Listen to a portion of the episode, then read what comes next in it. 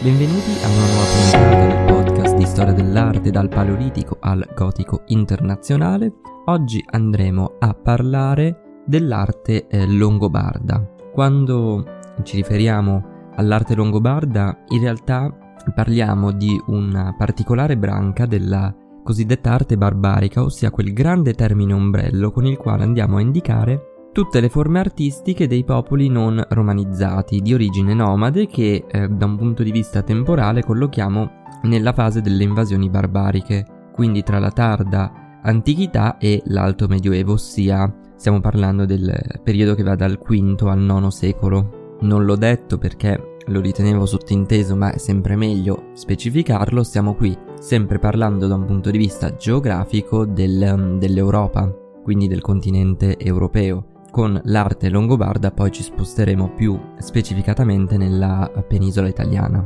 Comunque, tornando a noi, il termine barbaro deriva dal modo in cui i greci identificavano le popolazioni straniere, quindi va eh, ripulito da tutti quei significati negativi che nel corso del tempo gli sono stati dati. Per i greci infatti barbaro significava letteralmente balbettante, balbuziente e veniva usato per indicare lo straniero incapace di parlare il greco. Quindi per indicare tutte quelle persone, tutti quei popoli che non venivano dalla Grecia, che non parlavano il greco e che nel momento in cui tentavano di comunicare coi greci, parlavano in un modo che alle orecchie dei greci sembrava quasi un balbuziente, quindi semplicemente andava a indicare proprio questa distinzione tra greci e non greci, non c'era un eh, substrato di inciviltà, inferiorità che poi eh, il termine barbaro ha preso nel corso del, del tempo. Il carattere distintivo dell'arte barbarica era il gusto espressamente decorativo, che coerentemente porta la produzione artistica a concentrarsi sulla piccola scultura lignea, sull'oreficeria,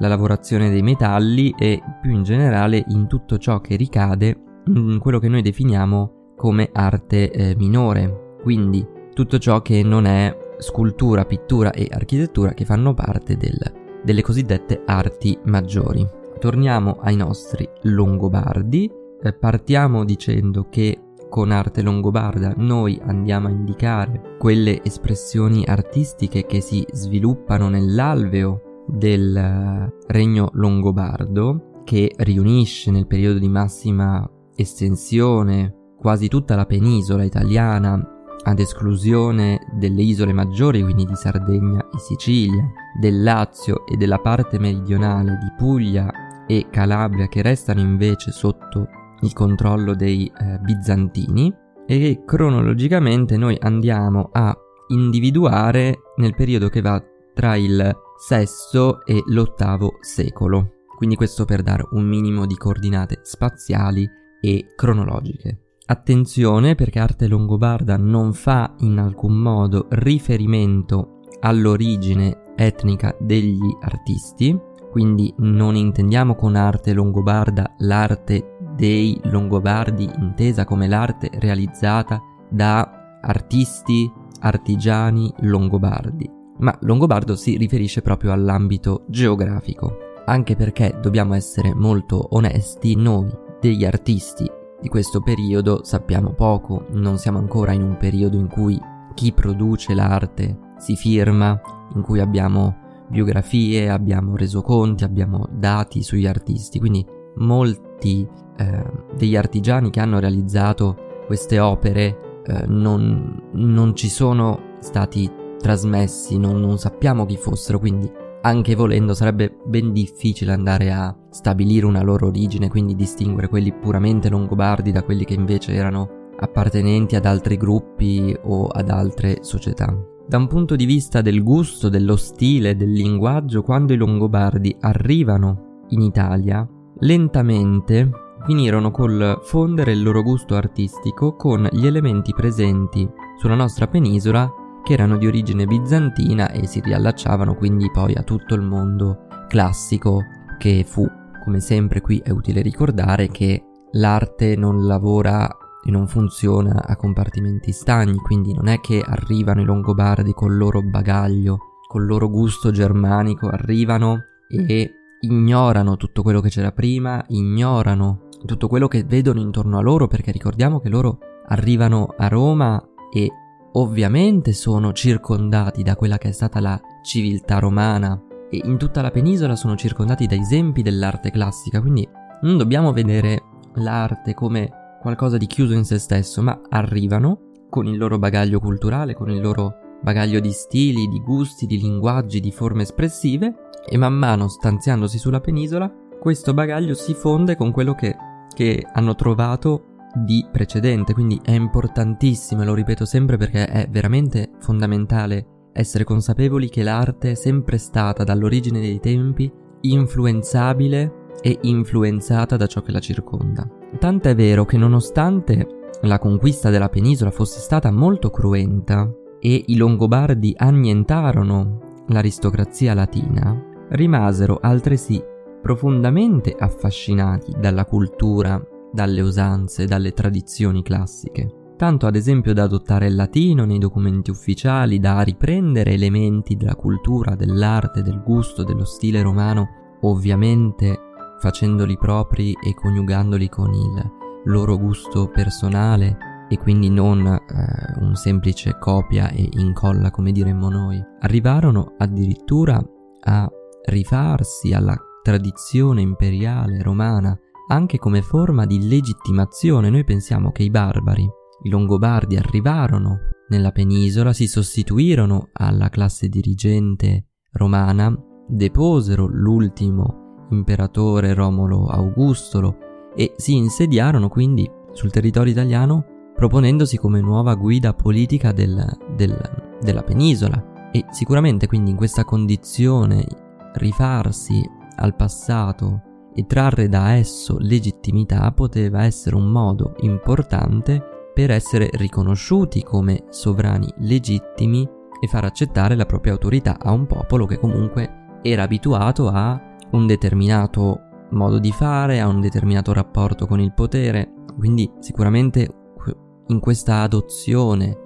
della romanità c'è un aspetto sicuramente più pragmatico e funzionale. Pensiamo poi che tra la fine del 500 e l'inizio del 600 assistiamo alla conversione dei Longobardi al cattolicesimo sotto il periodo della regina Teodolinda. Ma andiamo adesso alla parte che più ci interessa, quindi la produzione artistica, che coerentemente con quanto abbiamo detto per l'arte barbarica si concentra soprattutto sull'oreficeria e la piccola oggettistica. Ma abbiamo anche tracce di bassorilievi piuttosto che altre forme decorative sempre appartenenti alla grande categoria delle arti, delle arti minori. Si sommano poi anche mirabili esempi eh, architettonici e scultore, questo proprio per dire come è vero che il gusto barbarico ha una tendenza a concentrarsi su tutte le arti decorative, ma non per questo vuol dire che era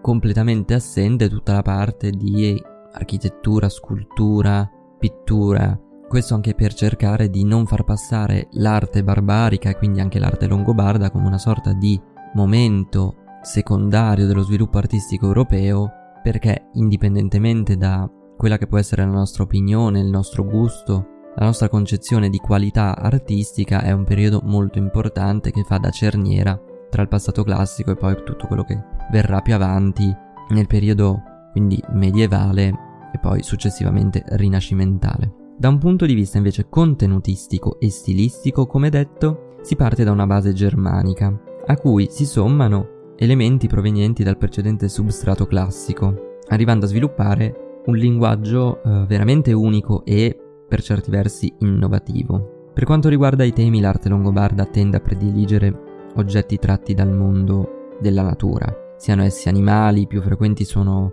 aquile, serpenti, leoni, dragoni, sia che siano piante, soprattutto elementi floreali o decorazioni a foglie, a cui si possono spesso aggiungere anche armi, elementi simbolici quali ad esempio delle croci a completare e arricchire l'apparato decorativo. Se ci concentriamo invece sullo stile e sul linguaggio ci rendiamo facilmente conto di come i Longobardi si allontanano da quel concetto di mimesis, ossia di, di copia del reale, di verosimiglianza, che aveva caratterizzato a lungo l'arte eh, precedente, soprattutto quella di periodo ellenistico prima e romano poi. Questo anche in coerenza con la concezione simbolica dell'arte mh, mm, longobarda che spingeva gli artisti a utilizzare un linguaggio volto quasi all'astrazione, alla stilizzazione, alla semplificazione delle figure, in cui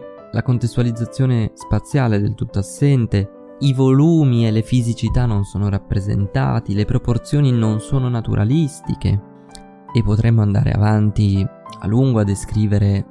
quanto queste opere si allontanino dalla verosimiglianza, dal realismo che abbiamo visto nell'arte di periodo classico. Ma attenzione, non si allontanano perché dobbiamo immaginare una incapacità degli artisti longobardi di arrivare a tali vette di abilità, a tali soglie di qualità artistica. È proprio un cambiamento strutturale nel significato che i Longobardi davano all'arte. Ai Longobardi non interessava la copia dal vero, non interessava fare un bassorilievo in cui i personaggi fossero indistinguibili da quelli reali. Assolutamente no. L'arte longobarda era un'arte simbolica, un'arte che attraverso le figure, attraverso le scene che metteva in atto, mandava dei messaggi, trasmetteva dei valori, trasmetteva delle idee, per cui anche qui attenzione a voler vedere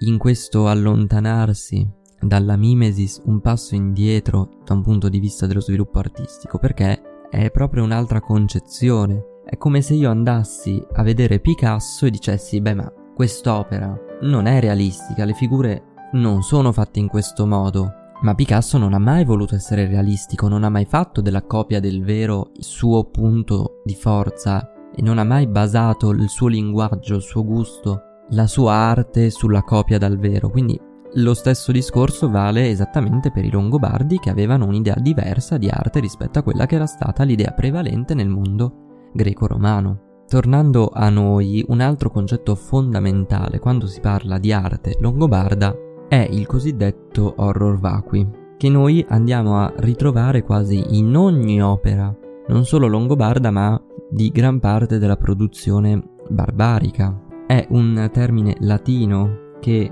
tradotto letteralmente significa paura del vuoto e che indica come gli artisti longobardi sfruttassero ogni singolo centimetro disponibile della superficie da decorare, che fosse una lamina di bronzo oppure un blocco di pietra, per inserire quante più figure possibili, arrivando quasi a soffocare il soggetto principale in una marea di figure secondarie che fossero fiori, che fossero stelle, che fossero croci, ed è veramente una caratteristica che vedremo accompagnare la produzione artistica europea per un lungo periodo di tempo. Prima di passare a vedere qualche esempio di arte longobarda, diciamo che i principali centri in Italia furono uh, Pavia, Cividale del Friuli, Spoleto e Benevento, anche se poi tracce longobarde emergono in realtà in quasi tutta Italia. Però quelli erano i centri in cui ancora oggi abbiamo una presenza più marcata, abbiamo più tracce, più resti. Ma andiamo ora a vedere qualcosa di più specifico come l'altare di Rakis, che è una delle opere penso più famose e più note dell'arte longobarda. Si trova a Cividale del Friuli e cronologicamente è databile al secondo quarto del Settecento. Si tratta di un altare in pietra realizzato nel periodo in cui il longobardo Rakis fu duca del Friuli. Per quanto riguarda i materiali, si tratta appunto di pietra, in particolare pietra d'Istria, un minerale calcareo molto duro e di colore bianco che tende leggermente al grigiastro. È una pietra che viene estratta in provincia di Trieste, quindi è una pietra diciamo locale, quindi molto diverso da quando abbiamo visto ad esempio a Ravenna far arrivare porfido che proveniva da cave nella zona di Alessandria d'Egitto, per cui anche come costi è un, una spesa ben diversa, oltre che come prestigio e ricchezza del materiale. Tutte e quattro le facce di questo altare sono decorate a bassorilievo e in origine erano anche colorate, anche se oggi gran parte del colore andato perduto è rimasta qualche traccia, ma si perde l'effetto visivo che doveva avere. A tal proposito ricordo che è disponibile su Pinterest una bacheca in cui io pubblico le immagini che presento durante queste puntate, quindi se volete andarla a vedere trovate tutte le foto di quello di cui abbiamo parlato, compresa una ricostruzione a colori di come doveva apparire l'altare di Rakis in origine. Vi preannuncio che, come per quanto riguarda le statue greche colorate, l'impatto ai nostri occhi è particolarmente straniante proprio perché non siamo abituati a concepire queste opere come dovevano essere. Per cui non vi preoccupate, i colori sembreranno innaturali, sembrerà quasi un posticcio da quanto è straniante, però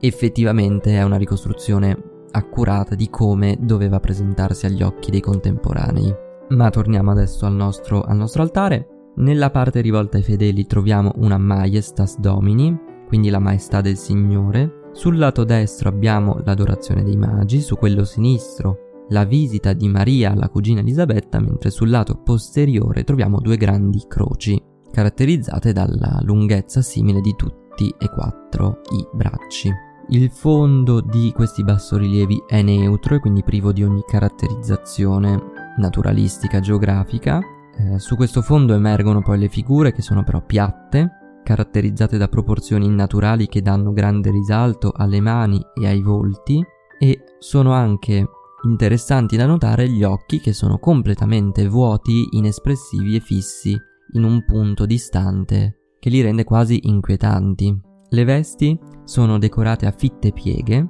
ricordano un po' le prime statue greche che abbiamo visto, ma tali decorazioni non rispecchiano alcuna fisicità, alcuna forma di corporeità, sono fini a se stesse e non fanno altro che appiattire ulteriormente la figura. Notiamo qui un ottimo esempio di horror vacui, infatti ogni centimetro lasciato libero dalle figure è occupato da piccoli elementi ornamentali, quindi è veramente un'opera iconica che fa da perfetto esempio di quello di cui abbiamo parlato fino ad adesso. Prima di salutarci, un'altra opera che secondo me è interessante osservare è la cosiddetta lamina di Agilulfo. Siamo questa volta nel mondo della lavorazione dei metalli. Si tratta infatti di una lamina di bronzo lavorata a sbalzo, quindi una tecnica di lavorazione tipica dei metalli che consiste nell'incidere sul retro dell'oggetto la figura che si vuole che poi emerga